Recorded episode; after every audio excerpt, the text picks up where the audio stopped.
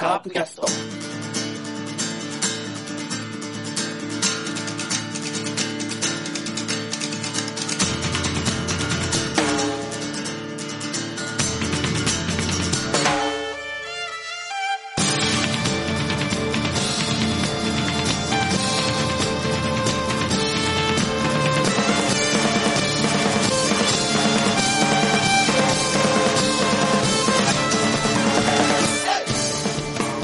はい、カープキャストでございます。さあ、今週も、えーカープの話をいろいろ、おーやって、えーおしゃべりを盛り上げていきたいと思います。さあ、今日のメンバーです。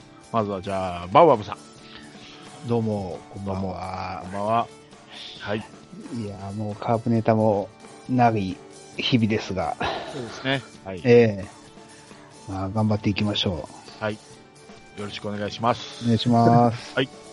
では、続きまして、ラロッカさん。どうも、はい、こんばんは。どうもです。はい。なんもないん本か当い。あ何のネタもないですよ。あー、そうです僕かい。や、あの、はい。うなんん。かね、うんどうもね、い今僕が非常に思ってることははね、い。なんか今年のカープ乗り、乗り切れないなっていう、僕の中で、乗れないなっていうのがなんか続いてるなって思ってて。それは、あれですか、ずっと無観客がついてるからですかうーん。監督人事なのかな、結局。僕にとってはね。そうですか。まあちょっとだから、お二人にこう僕を乗せてほしいなと。はい。開幕に向けて。 っていう気持ちはありますよ。はいはいはい。わかりました。じゃあよろしくお願いなしまんか何を楽しみにしているのかがちょっとよく分かってないなとす。ああ、なるほどね。思って、うんはいうん。そんな辺も含めてはい。お願いしたいなと思 います。すいません。はい。はい。はい。では、えー、まあ、オープン戦が終わりまして、えーっと、前回の収録からいくと、ソフトバンク3連戦の前だったのかなですね。水曜日に撮ったかはら、そうですね。まあ、結局、相変わらずソフトバンクには、えやられてますけども。はい。あ一回引きの、分け持ってますよね。そうですね。は大い。丈夫。うんしかも、こ交流戦はこれでいいです、これで。はい。最終の日曜日の試合なんてね、 ソフトバンクなんて、飛車角落ちでやってるのに、カープはね、ほぼフルメンバーでやってるのに、ボロ負けするっていう、ちょっと大丈夫かっていう、ちょっと不安もあったんですけどね。でもあの、逆に言うと、真ん中の試合、土曜日の試合は、うん。カープが飛車角抜きじゃないですか。ああ、まあ、そうですねカ。ープが飛車角抜きで、引き分けと。でも引き分けですよ。こっちでやるかじゃ。うん。こっちはボロ負けですからね。あいやいや そうしそうかも、しかも育成の選手にやられるっていうね。だから、飛車角入れると負けちゃうから、もう飛車角じゃない方でやるかという。 それでも負けてるっていう。負けじゃないですよ。だから、土曜日の試合だから、長野、小園、堂林、松山、高橋、ルキ、坂倉、国母、安倍、三好っていうメンバーで4対4で引き分けたわけですから。はい。うんしかも危なかったですけどね。よく追いついた。ああ、最後追いついたのか。えーで、えー交流、交流戦じゃないや、オープン戦、えー12試合終わって5勝5敗、2分けの勝率5割と。うん。その気、がつ気がつけば6位と。ちなみにさっき言った飛車角抜きの試合ですけど、はい。追いついた時にはひ飛車が出てました、鈴木誠 也。なので、純粋な飛車角抜きで追いついたわけじゃないんで。そうですね。はいごめんなさいえーチーム打率は、まあ、あ2割7分1厘と、えー上から3番目か、ですね。セリーグではトップと。なのですが、えー防御率が4.71と、これ12球団最低記録ですね、これは。うん。はい。うんもう完全に倒壊。ピッチャー陣はもう誰もボロボロっていう状態ですけども。まあ、打つ方はまあ、そこそこ打ってますけど。まあ、まあ打、ちまし打率もね、でもね。そうですね。まあ、うんそうですね。ソフトバンクでしたから、まあ、最後は。はい。しかも最終戦なんてヒット1本ですからね、安倍の。 それは落ちますよね。 ほぼフルメンバーで、しかも DH 使ってまでやってヒット1本でしたからね。そうなんだよね。最後、ねリリースなしでやれば、さもありなんですけどね。そうなんですよ。尾形さんはね、よく最後の、あの、リーグの直近の試合は DH 解除してやってたんですけど、まあ、笹岡さんは DH 入れて、というか、まだうんすぐシーズンだったら多分 DH なしでやったけど、あ、延期が決まってたから、そうそうそう、練習試合があるからじゃないですかね。うんうん、それ、でもですね、ヒット1本と。 しかも相手ピッチャー育成ですからね。うんうん。 そうか、本当だ、育成だ。はい。まあ、ソフトバンクの育成はね、そうですね。ちょっと違うからね。違いますからね。はい。うん。うんあともう一個気になるのは、はい。盗塁が4で、はい。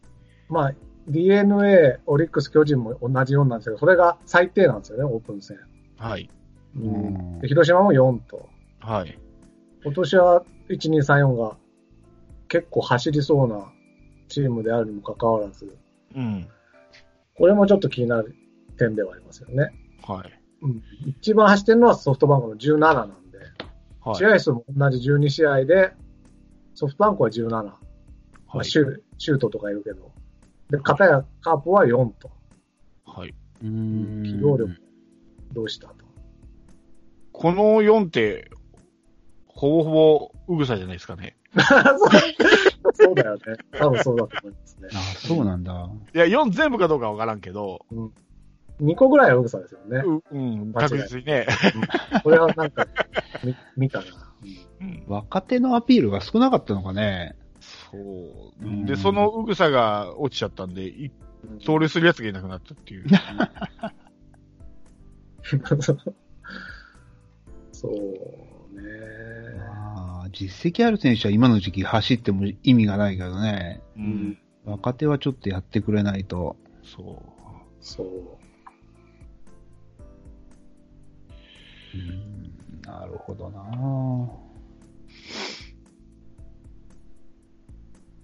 まあ、いい情報、情報で言うと、あの、去年言った、セリーグでオープン戦3位に入ったチームは、うん。まあ、去年の段階で4割優勝してたと。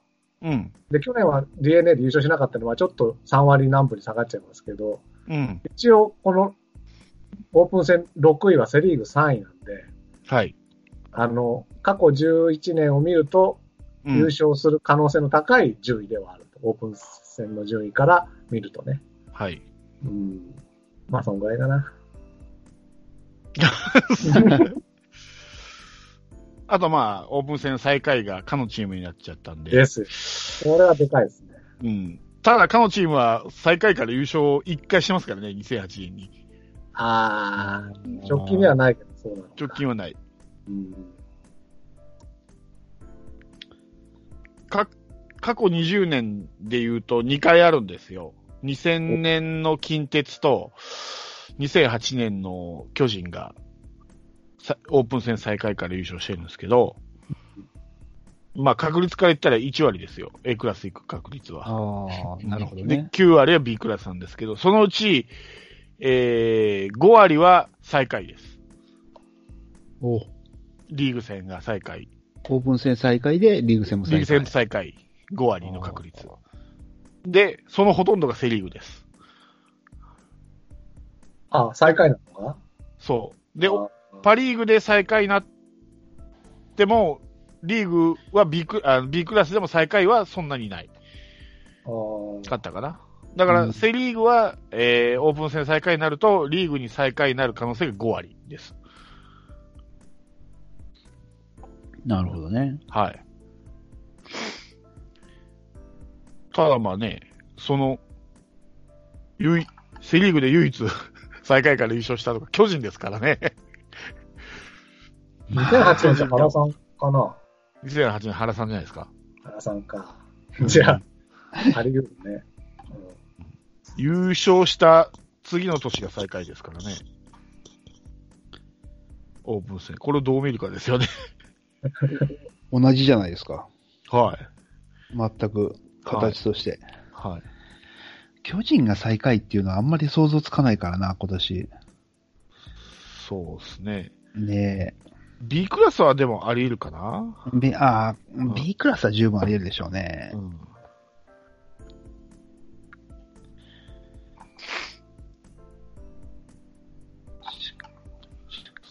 そうですね。ねえ。今今年はでも、あと1ヶ月の過ごし方はどう、本当どうするんですかね、みんな。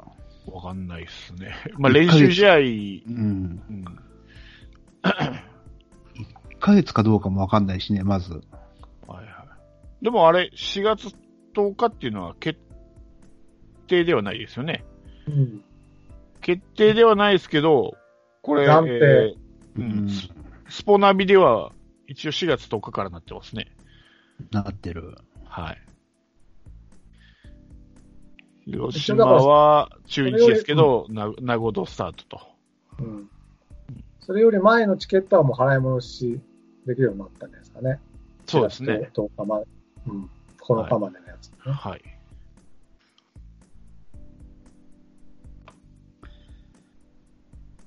うーん。あれだね、ベテランはもうピックチャンス開幕に合わせてくるけど、これだとベテランが調整どうやってしていいかわかんないから、そう。意外と勢いが、でね、若手とかの方がいいかもしれないね、最初。そう、そうですね。うん。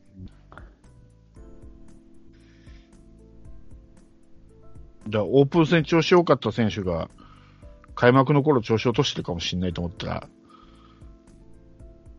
でも調子落としてるか落としてないかすら分かんないですよね。試合やらないんだから。まあ練習試合はやったとしても。うん。本当そうだよね。練習試合ってあの本当に、例えば中日3連戦だったら3連戦やったりするんですかね。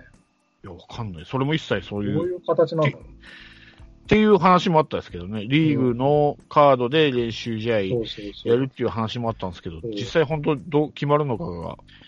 うん。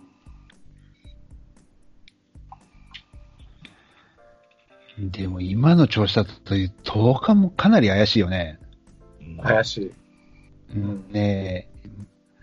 まずだから、はえいっと、うん4月の19日に何らかの政府から、あの、一応今までやってきた中の総括みたいなのがあるらしいので、4月19日に。 4そ月こで、あ、ごめんなさい。来月 ?3 月ごめんなさい。ごめん、はい来週来週。はい。 3月19日。であ、あさってあさってか。そうですね。あ、もう来週じゃない、ね。今日17か。そう。だから19日多分何か、こちらの、だ要はだから1、2週間、なんだっけ、瀬戸際の1、2週間を過ぎて、うん。うんプラスもう1週間ぐらいを見て、専門家になんか判断してもらって、今後どうするかっていうのを、とりあえず政府としてはどうしてほしいっていうのを多分発表するんですよ。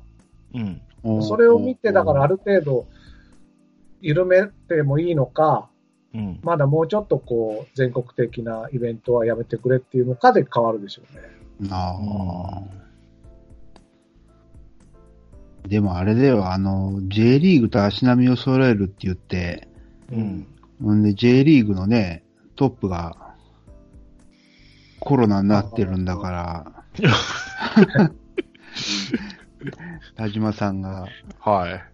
うん、J リーグというか日本サッカー協会の、うんうんこれで J リーグやるとは到底言えないから、それと足並み揃えざるを得ないんじゃないかな。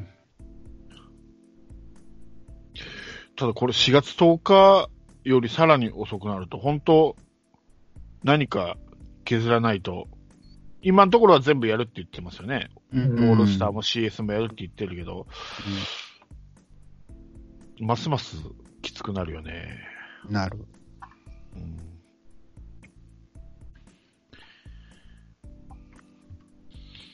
CS やめればいいよ。CS と交流戦中止。交流戦なくしても、結局、やるんじゃないのセリーグで。試合数担保するためには。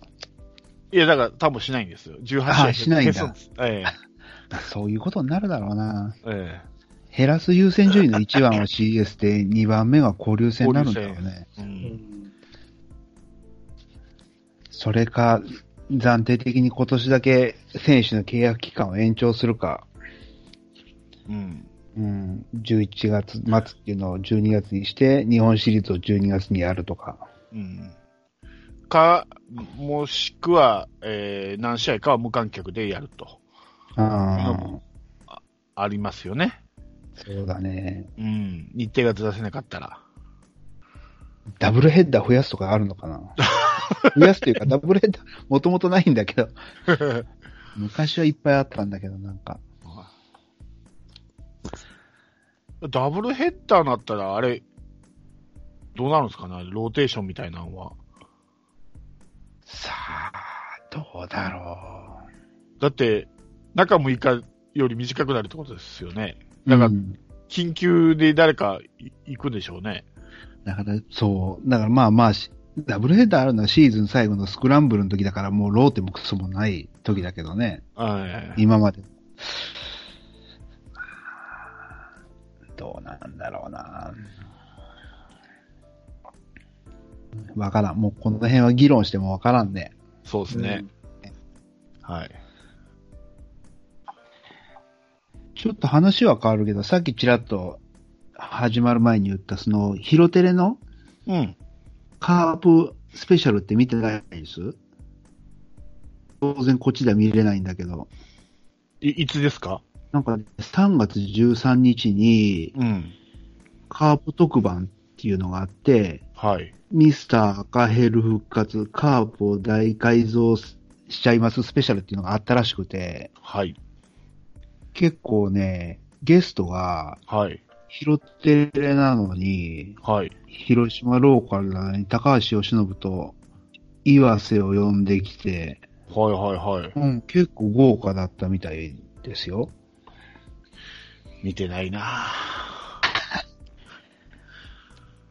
高橋由伸が聖夜にインタビューするとか、なかなか、ちょっとね、断片的に YouTube が上がってたんですよ。はいはいはいはいはそれでね、あのー高橋由伸と、い。うん。岩瀬と、うん。あと池谷幸次郎うん。の3人がね、スタメン予想をしてるんだけど、はい。やっぱりね、うん。そのまあ池谷さんはもうね、カープの、カープファンだから、はいはいはいあれなんだけど 高橋由伸と岩瀬から両方からちょっとそれも断片的に YouTube で見たけど、はやっい。ぱり野間の評価がすごい高いんだよね。うん。野間の評価が高いのか、野間しか知らないのかっていうのもありますよね。あ、でも岩瀬はね、うん、中日は野間を相当嫌がってるって言ってた。やっぱり広いからかな、球場が。かもしんない。うーん。それはあるでしょうね。ね。だから岩瀬はね、野間を一番に使ってたんだけど、うん。高橋由伸はね、野間を3番に入れてるの。大丈夫か、吉野君。 吉信高橋由伸。あの、巨人のそう。ああ、そうなんだ。へえそう、そそのね、二人がね、ゲストに来てるだけでもなかなかのもんだと思うんだけど、はい。要するに、だから、監督時代に一緒に、なんだろう、相手としてやってたってことですよね。で、いやってたでしょ。うん。で、嫌なんですね。そう。うーん。それはそれは。それはそれは。うん、うーん。で、あと、二人とも小園を使うんだよね。そうですね。うん、うん。だから、いろいろこの前、いろいろ教えてもらって YouTube も最近ちょこちょこ見てるけど、うんやっぱり小園と野間と西川っていうのは、あの、うん。ね、すごい、誰もが褒める感じなんだよね。ザ・ダイジェストとかいうネットの記事があるんですけどね。うん。で、それであの、要は、それぞれの、えっ、と、ポジションで、うん。誰が有力レギュラーで、誰がバックアップかみたいな、うん。うん序列をつけてるサイトがあるんですよ。うんはい。えっ、と、まあ、これが、文、YUMA のユマさんって方なんで、まあ、野球に詳しいのかどうかちょっとわかんないですけど、はいはいはい。それを、見ても、まうんあ、キャッチャーはもちろん不動のレギュラーとして、相沢。うん。で、将来のレギュラーとして坂倉。はういん。ね、バックアップとして磯村と石原義行。う。うんん。えーファーストは、面白い、ファーストが面白くてですね、えっと、ファーストはね、有力レギュラーが、まず、松山隆平。うん。うん。で、バックアップが、安倍智弘と堂林翔太と。はいはいうんはで、二塁手は不動のレギュラーが、菊池涼介。い。うん。で、バックアップがいっぱいいましたよね。三好、曽根、国母、小園。はいはいはい。で、将来のレギュラー候補として、初木と。はいはいはい。うん。うん。で、こっからなんですよ。三塁手がですね、うん。有力レギュラーで、その筆頭が小園が上がってますね。うん。ああ。小園で、第二次、第二人目の有力レギュラーとしてピレラと。うん。で、控えとして安倍智弘三好。うん。で、メヒアに罰がついてるんですけど、これは何なんだろう。罰って何なんだろう大穴って意味じゃないですか。な。あ、故障離脱中なんだ。競馬で言うと大穴ですよ。終わらんという かね、あ、故障してるんですね、うんメヒア。故障離脱中だって。うんメヒアでも今日の練習試合出てたよ。でした。じゃあ、多少復活したのか。めちゃくちゃ打ってましたよ。今日の練習試合、 中日試合に。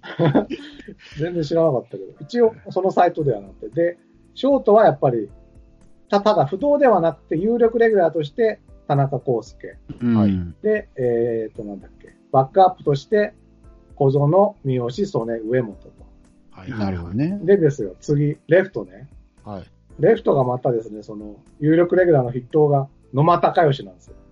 うんうん。で、第2次が、まあ、サードに小園を入れた時に、ピレラが入るんじゃないかうん。うん。と。、で、バックアップが長野と高橋宏樹。うん。で、センターはもう不動が西川龍馬で、バックアップが野間。うん。で、将来のレギュラーになるっていうのがうぐさ。はい。うんで、ライトもまあ当たり前ですけど、不動のレギュラーが鈴木誠也で、えーバックアップで長野と高橋宏樹。うん。で、正髄がバツついてるんですけど、正髄怪我してるんですかいや、わかんないですね。なんかバツついてるな。故障離脱中の。うん。ということで、やっぱり、さっきバーボさんが言った通りですね、サードは小園、うん。レフトは野間が有力と。うん。多いですね。うん。一塁が松山っていうのもまたちょっとあれですけどね。うんう。ん。そんなんが出てた。いや、まあ別にこれ、あの、批判するわけじゃないんですけど、うん。去年もいた選手の方が評価しやすいですよね。だってピレラってわからないじゃないですか。うん。まあ。ね。ううんん。だから、なかなか難しいですよね、ピレラをどう評価する。で、ここでピレラをスタメン有力候補です、レギュラー有力候補ですって、まあ、押しにくいですよね。それどうしても、小園になっちゃうんでしょうね。今、オープン戦でも出てるし。うん。うん。まあでも一応、キャンプとボオープン戦は見てみたいですよね、これは。うんだから、要するに、最初は三塁手の筆頭はピレラだったんだけど、うん。相次ぐ守備ミスにより、小園の方が一番手に浮上してきたんじゃないかと。この方まあ、そうですね。で、逆、えっ、と、レフトで言うと、バットを寝かせる新フォームで打撃面で成長を見せる野間が一番手に上がると。うん。で、三塁の守備のまずさから本職のレフトに回る機会が、ピレラは増えそうだということですね。おーちなみにピレラって柔らかい打撃と快速があるそうですよ。足速いんですね。えうーん。でもさっきのね、高橋由伸、岩瀬と池谷さんのレレギュラー全員、うん。ピレラが入ってるから、うん多分これファーストってことで入れてるんじゃないかな。あうん。あ。ちょっとやったことあるのかな。まあ、ピレラは外国人枠の関係で絶対入ってくるんですよ。野手が一人入ってくるから。うん。うん。うん。メヒアじゃないと思うんですよね。今のところ出てないから、うんオープン戦まあそうでしょうね。うん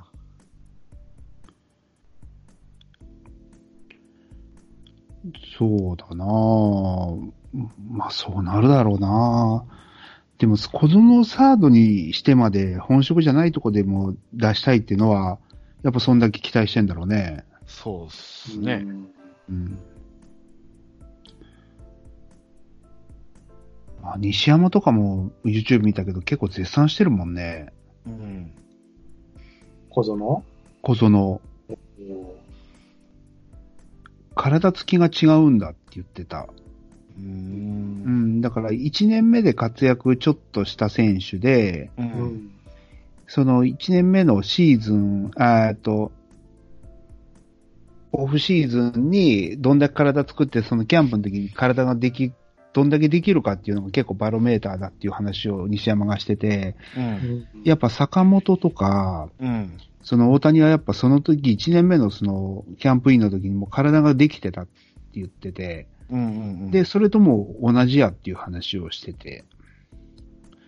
だから、これはもう間違いなく成功するって西山は言ってて、はいはいはうん、で、それの引き合いに出されたのが堂林で、い。うんう。ん、堂林も広告出て少し経って2桁打って、ほんで、シーズンが終わって、次のシーズンの、あの、シーズンっていうかキャンプの時に、うん。体が全然変わってなかったって言って、うんそれでまあ、だからダメなんだっていう話をすごいしてたけどね。う。うんん。西山は2018年のセリーグの順位予想で阪神を1位に押してたんで、信用ならんのですけど、あいつは。も まあうね間違いなくぶっちぎり阪神が優勝しますわ、言うて最下位ですからね。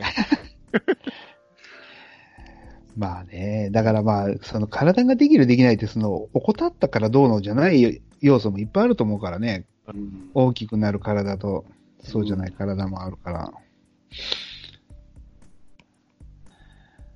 でもやっぱプロがあんだけ見て、その、この前、ね、あの、セブンさんに教えてもらったあの、高木豊のとこ、やつも見たけど、あはの、い3人の注目選手、うんうんはいやっぱり相当褒めてるよね、高木豊も。うんですよね。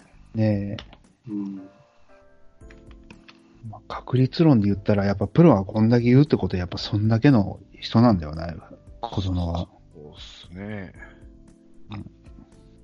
そうすると、今シーズンって、まあ、その、場所は置いといて、うん。小園とピエラとうん野間っていうのは、まあ、ある種競争相手なんじゃない競争相手というか、そのうちの多分、二人がスタメンに入る的な感じじゃないですか今の感じだと。うん、そうでしょうねた。だそうすると、小園の間ってちょっとお落ちますよね。こ小園の間を2人入れちゃうと。だから、ピレラ小園か、ピレラ攻の撃間、力の話あ攻撃力の話だ。あの、はいはい誰はい力の話。うんはいはいはい。守備力はまあちょっと置いといて。うん。うん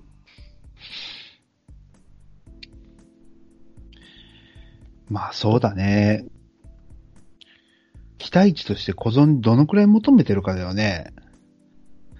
う。うんん、だってい今年のあれ見てで、に2割8分もいかないでしょ行くのかないかないでしょうね。ね2割6分ぐらいでしょうね、多分。え。でしょだから2割6分ぐらいで、うまくいって2割6分と見てるんだったら、うん。そこは間違いなく落ちるよね。う。うんん。ただ、西川のパターンがあるからな。まさか、センターで。 思わ、思わんかったからね、あの西川は。そこまでやるって。うんサードがダメで外野に回されて大丈夫か、こいつはと思ってたら。まあでも不、動だからね。西川って打の場合は、落ち込みはそんなないじゃないですか。ないない。ない。ただ、小園は2割1分からのスタートですからね。ととりあえずあんま結果出してないっていう段階なんですよね、今は。うんうん。そうだよね。まあピレラがどう出るかも、実は分かってはいないですけどね。そうですね。うん。そうなると、あんまり、あれなんだね、不確定要素は少ないんだ、カープ。今はい言ってる人数、人以外は、菊池と聖也と相沢と西川と、この辺はもう、まず硬いじゃないですか。はい。はい。で、うんファーストはまあ調子いい人を使えばいいと考えればね、その時はそうそう。で、やあっぱりと、田中康介もね、それなりに、まあ、去年のは怪我だと思ったら、うん。まあサードレフトをどう組むかってことなんでしょうね。本当そうでしょうね。ね。うん田中が復調するだろうっていう見込みと、小園が活躍するだろうっていう見込みはちょっとね、違いますからね、全然ね。あ、全然違うう。ん康介はでも、2割、悪くても今年2割6分打って、そう、出塁率は3割5分はいくでしょいくと思ってます、僕。う。うん、僕もそのくらいはいくと思そう。だからさ、不確定要素にそんなんないかなとは思ってるんだけど、う。うん、僕もあんまり不確定要素とは思ってないな、あそこは。ですね。ねえ。まあ、田中君が揃ったら、あとで、まあ、聖夜と西川とね、相沢のセンターラインがバチッとなれば、う。うんん。うん、私も結構いいよね。うん、だから、左ですね。サード、レフトが。ああ、守備を取る左のかか。ラを取るのか、バランスを取るのかみたいなね。ああ、まあ、球場によってっていうこともあるのかもしれないけど。でも、中日戦は、のは、レフトに浮いたら良さそうですね。まあさっきの話で言うと。まあ、もう守備のことだけ考えても、ううん、うん。広いし、守備というか、まあ、足か。ん。うん。うん、なほどでやっぱ弱いですからね、カープは。そうね。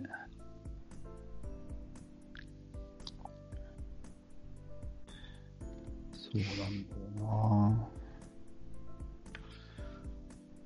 な。なんかやっぱり、その、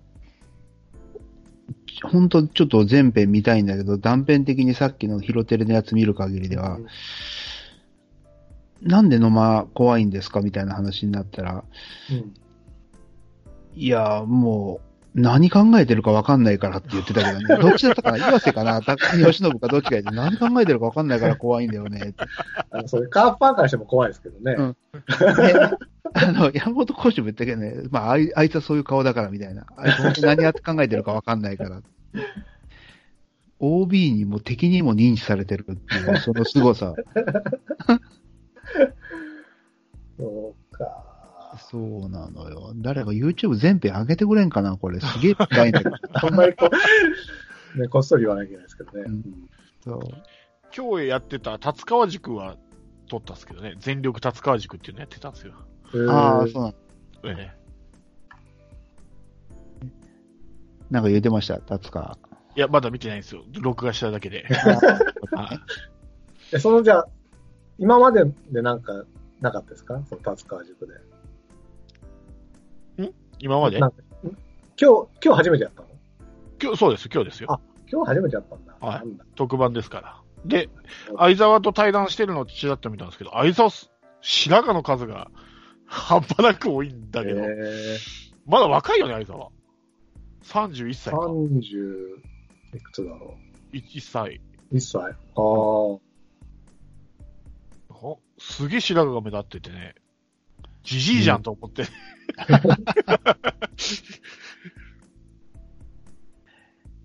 そうなんだ。 まあ余談ですけど。は。はい達川といえば今日ネットで見た けど、あの、石原、あの、吉行じゃない方の、ともきの、うん、あれは相当いいって言ってたね。えーベタ褒めしましたね。ねはい。え、もう、スローイングとか全部含めて結構もう、プロレベル。他の11球団が悔しがってるんじゃないかっていうって。はい。しかし、キャッチャーだけは揃ってるよなそうね。異常に。そうですよね。ねえうん。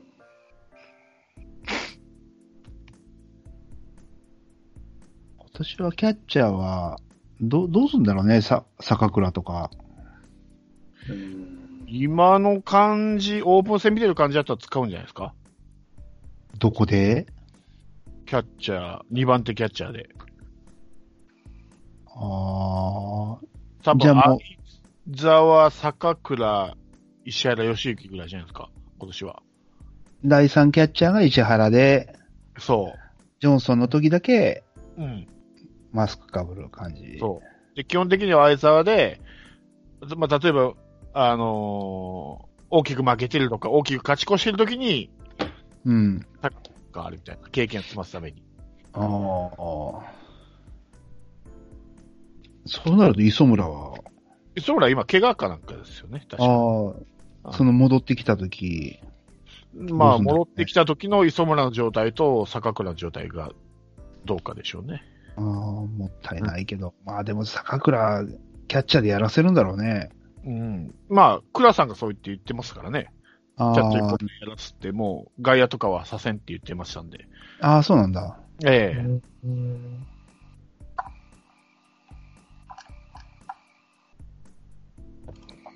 そうなると中村翔成とかもう完全にないね。そうっすね。こ、この間ちらっと白浜が出てましたけど ね。チーム、チームラロッカー、扇の要白 浜。チームラロッカ、白浜とピレラがそう、大活躍だからね。そうそう 一軍に出てたんですかそうそうそうそう、オープンされて。えーえー俺疑ったよ、アナウンサーが白浜って。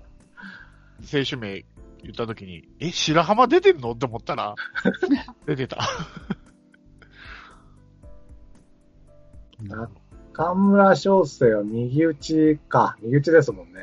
そう。坂倉置いとけば左の代打にも使えますからね。まあね。うん。うん。左の代打がやっぱりいないんだよなでもさっきの布陣になると松山が代打に回るんじゃないのああ、そっかそっか。うん。そう、あ、とか、安倍か。安倍 ね。ああ、なるじゃあちょっと、ほどね。うん。開幕一軍予想してみますかしもまししかょらうか見えてくるかもしれない申で請すしよま。しょうかね。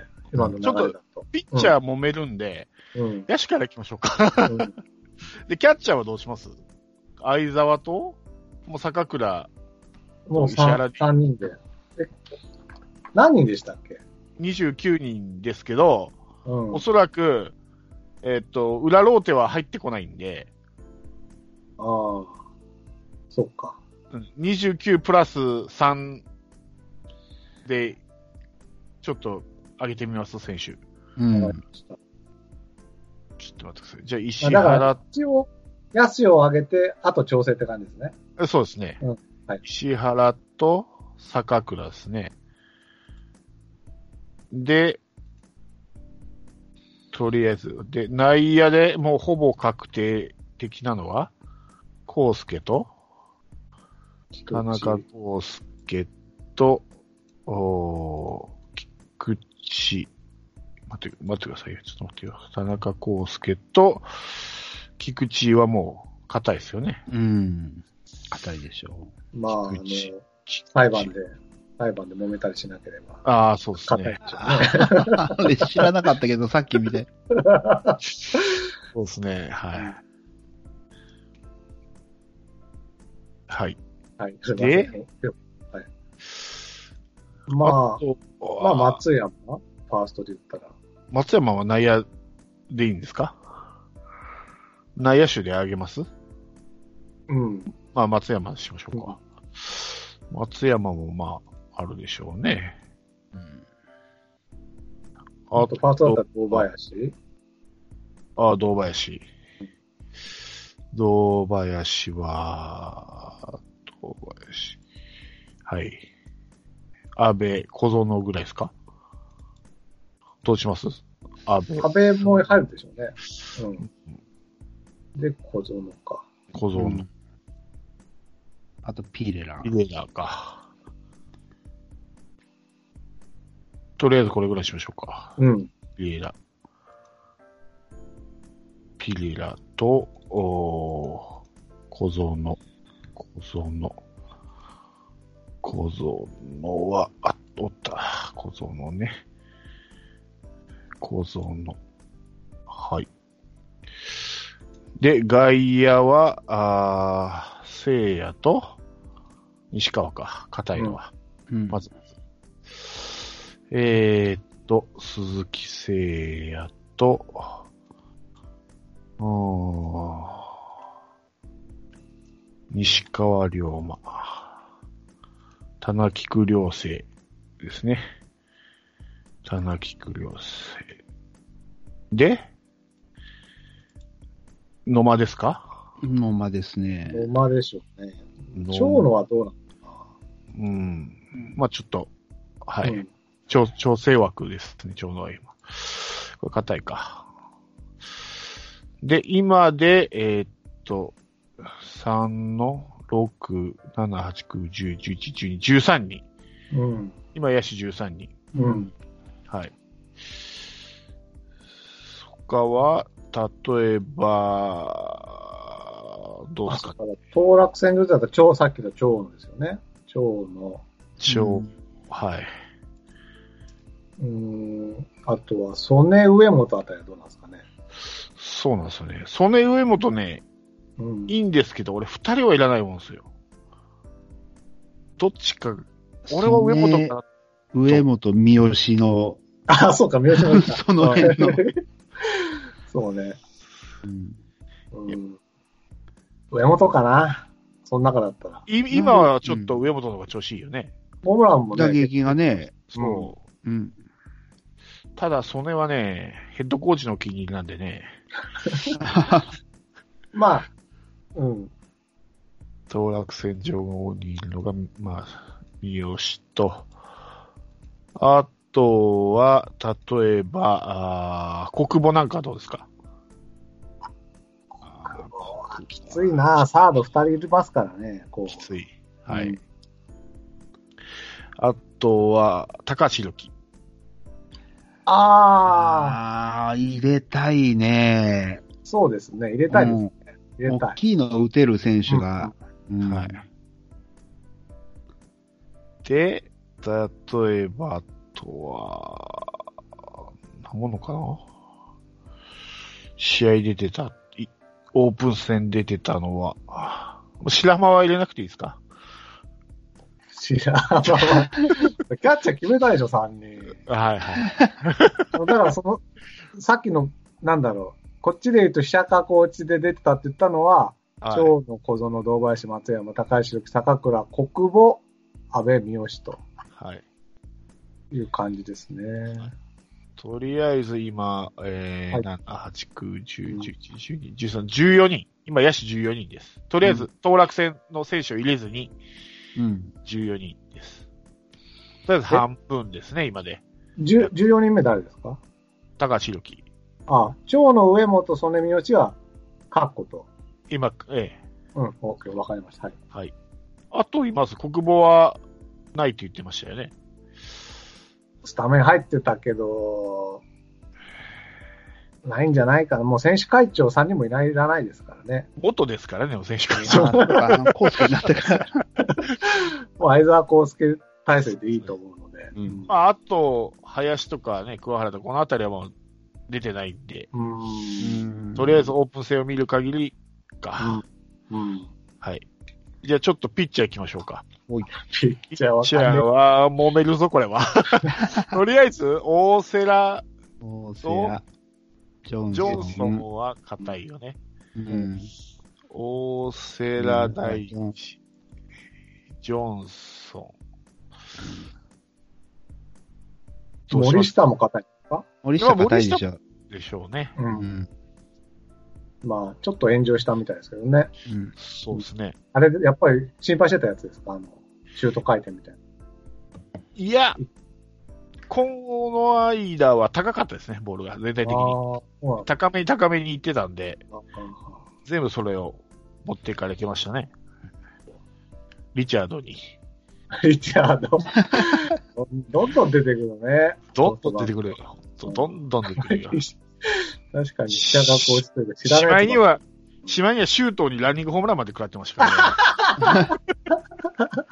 あれは、らしい。しょうがないな。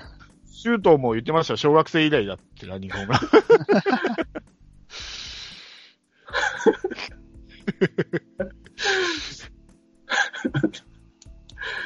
よね。うん。あと、先発はどうしますかあとは、まああ、とは、床田、どこだ、あ、そうだ、どこだ。あうるんあるでしょう。あるでしょう。あるでしょう。あるよ。床田。うん。野村祐介が間に合うかだよね。野村祐介は、もう、野村祐介はこの1ヶ月のね、あれが、そうですね。吉と出そうだから、まあ入れるでしょはい。で、栗ですかう。栗、あフリーーがなんかよくわかんないですよね。ずっと二軍でしょ投げてないですかね、上で。投げてない。あのじゃあ一。応、じゃあ、当落戦のところとこうか。ん。と思う。逆に、薮田とか遠藤とかの方が投げてるんですよ。先発で言うと。うん。遠藤出てきてほしいけどなうん難しい。あと、そうだから先発がね、野村祐介が本当帰ってきてくれてないと、そうですね。まあ、あとまあ伸びるから帰ってくるかな。うんはいあ、ごめん。まはいあ、あと、中継ぎでいるのは、まあ、一岡と、うん。一岡もずっと一部にいるよね。うん。で、意外と堀江がいるんですよね。あ、そうですね。あ、堀江今は年を使われてるね。う。うんん堀江。で、まあまあいいみたいなんで。うんはい。堀江。えー、それから、例えば、菊池康則。あ、はいはい。どうですか入ってきますかね。そうですね。菊池康則ね。うん。で、えー、この間藤井、そっか、スコットはど僕の意見ううん。ですけど、僕はスコットは入ってきて、うん。 DJ ジョンソンはフランスだと比べられるような感じがしますね。あいあ、いなる方ほがど出ね。る。僕はね、うん。どう、どうですかまあ、あんまり見てないから何とも言えないけど、そうん、DJ ジョンソンが打たれてるっていう噂だけは聞いたけ う。ど。そうそうそう。 で、スコットも僕より3点台だったんで、そんなに悪いわけじゃないんで、なるほどね。うんコルとしたらスコットの方じゃないかなと思うんですけどね、僕は。三ちょうど3点台ですね。えっ、と、えっ、とですね、登板が6試合あって、防御率3.00。はい。そう、だから、6イニング投げたんだ。だから1試合に1回ずつ投げて、うん、まあ3点。どっかでまあ点取られたらね、ボンって上がっちゃう感じだから、悪くは。はないでしょうね。う多ん。分、中継ぎとして。はい。うん。もうスコットは入れていいと思います。はい。で、この間ちょっと投げて調子良かったのが、えー、藤井ですね。藤井荒也。ああ。えーっと、実は何を隠そう。去年ですね。僕もこの時の解説で知ったんですけど、2軍で防御率が0点台だったんですよね。ええ26試合ぐらい登板して。それすごいね。うん。それ去年、去年、去年でフォのファーム。はい。うん。ええそんなに良かった んだ。そう、全然しなかったですけどね、僕ら。うん、あ、そうか。でも去年、投げてるは投げてんだね、一軍で。 藤子や。うんうん。あ今選手メーカー見てるけど、ああ、投げてるけど、あ、全く記憶にないな。防御率が14.21。ああ、だから調子いいと思ってあげたんだけどダメだったんだうな。ん。あの、オープン戦だとソフトバンク戦に投げて、両方とも14日、15日と投げて、両方ともゼロに抑えてます、ね。そうなんですよ。うんうん。ソフトバンクを抑えてるのは結構でかいんじゃないかな。はい。入れてもいい、僕はいいと思いますね。本当だ。今、選手メーカー見てるけど、1軍では4試合すべて打ち込まれたけど、2軍では26試合で6セーブ、防御率0.33。そ0.33ってすごいな。う。すごい二軍でもすごいよね。う。うんん。うーん、でも1軍ではダメ。うーん、フォークがいいんだ。はいはいはいはい。同じの読んでる。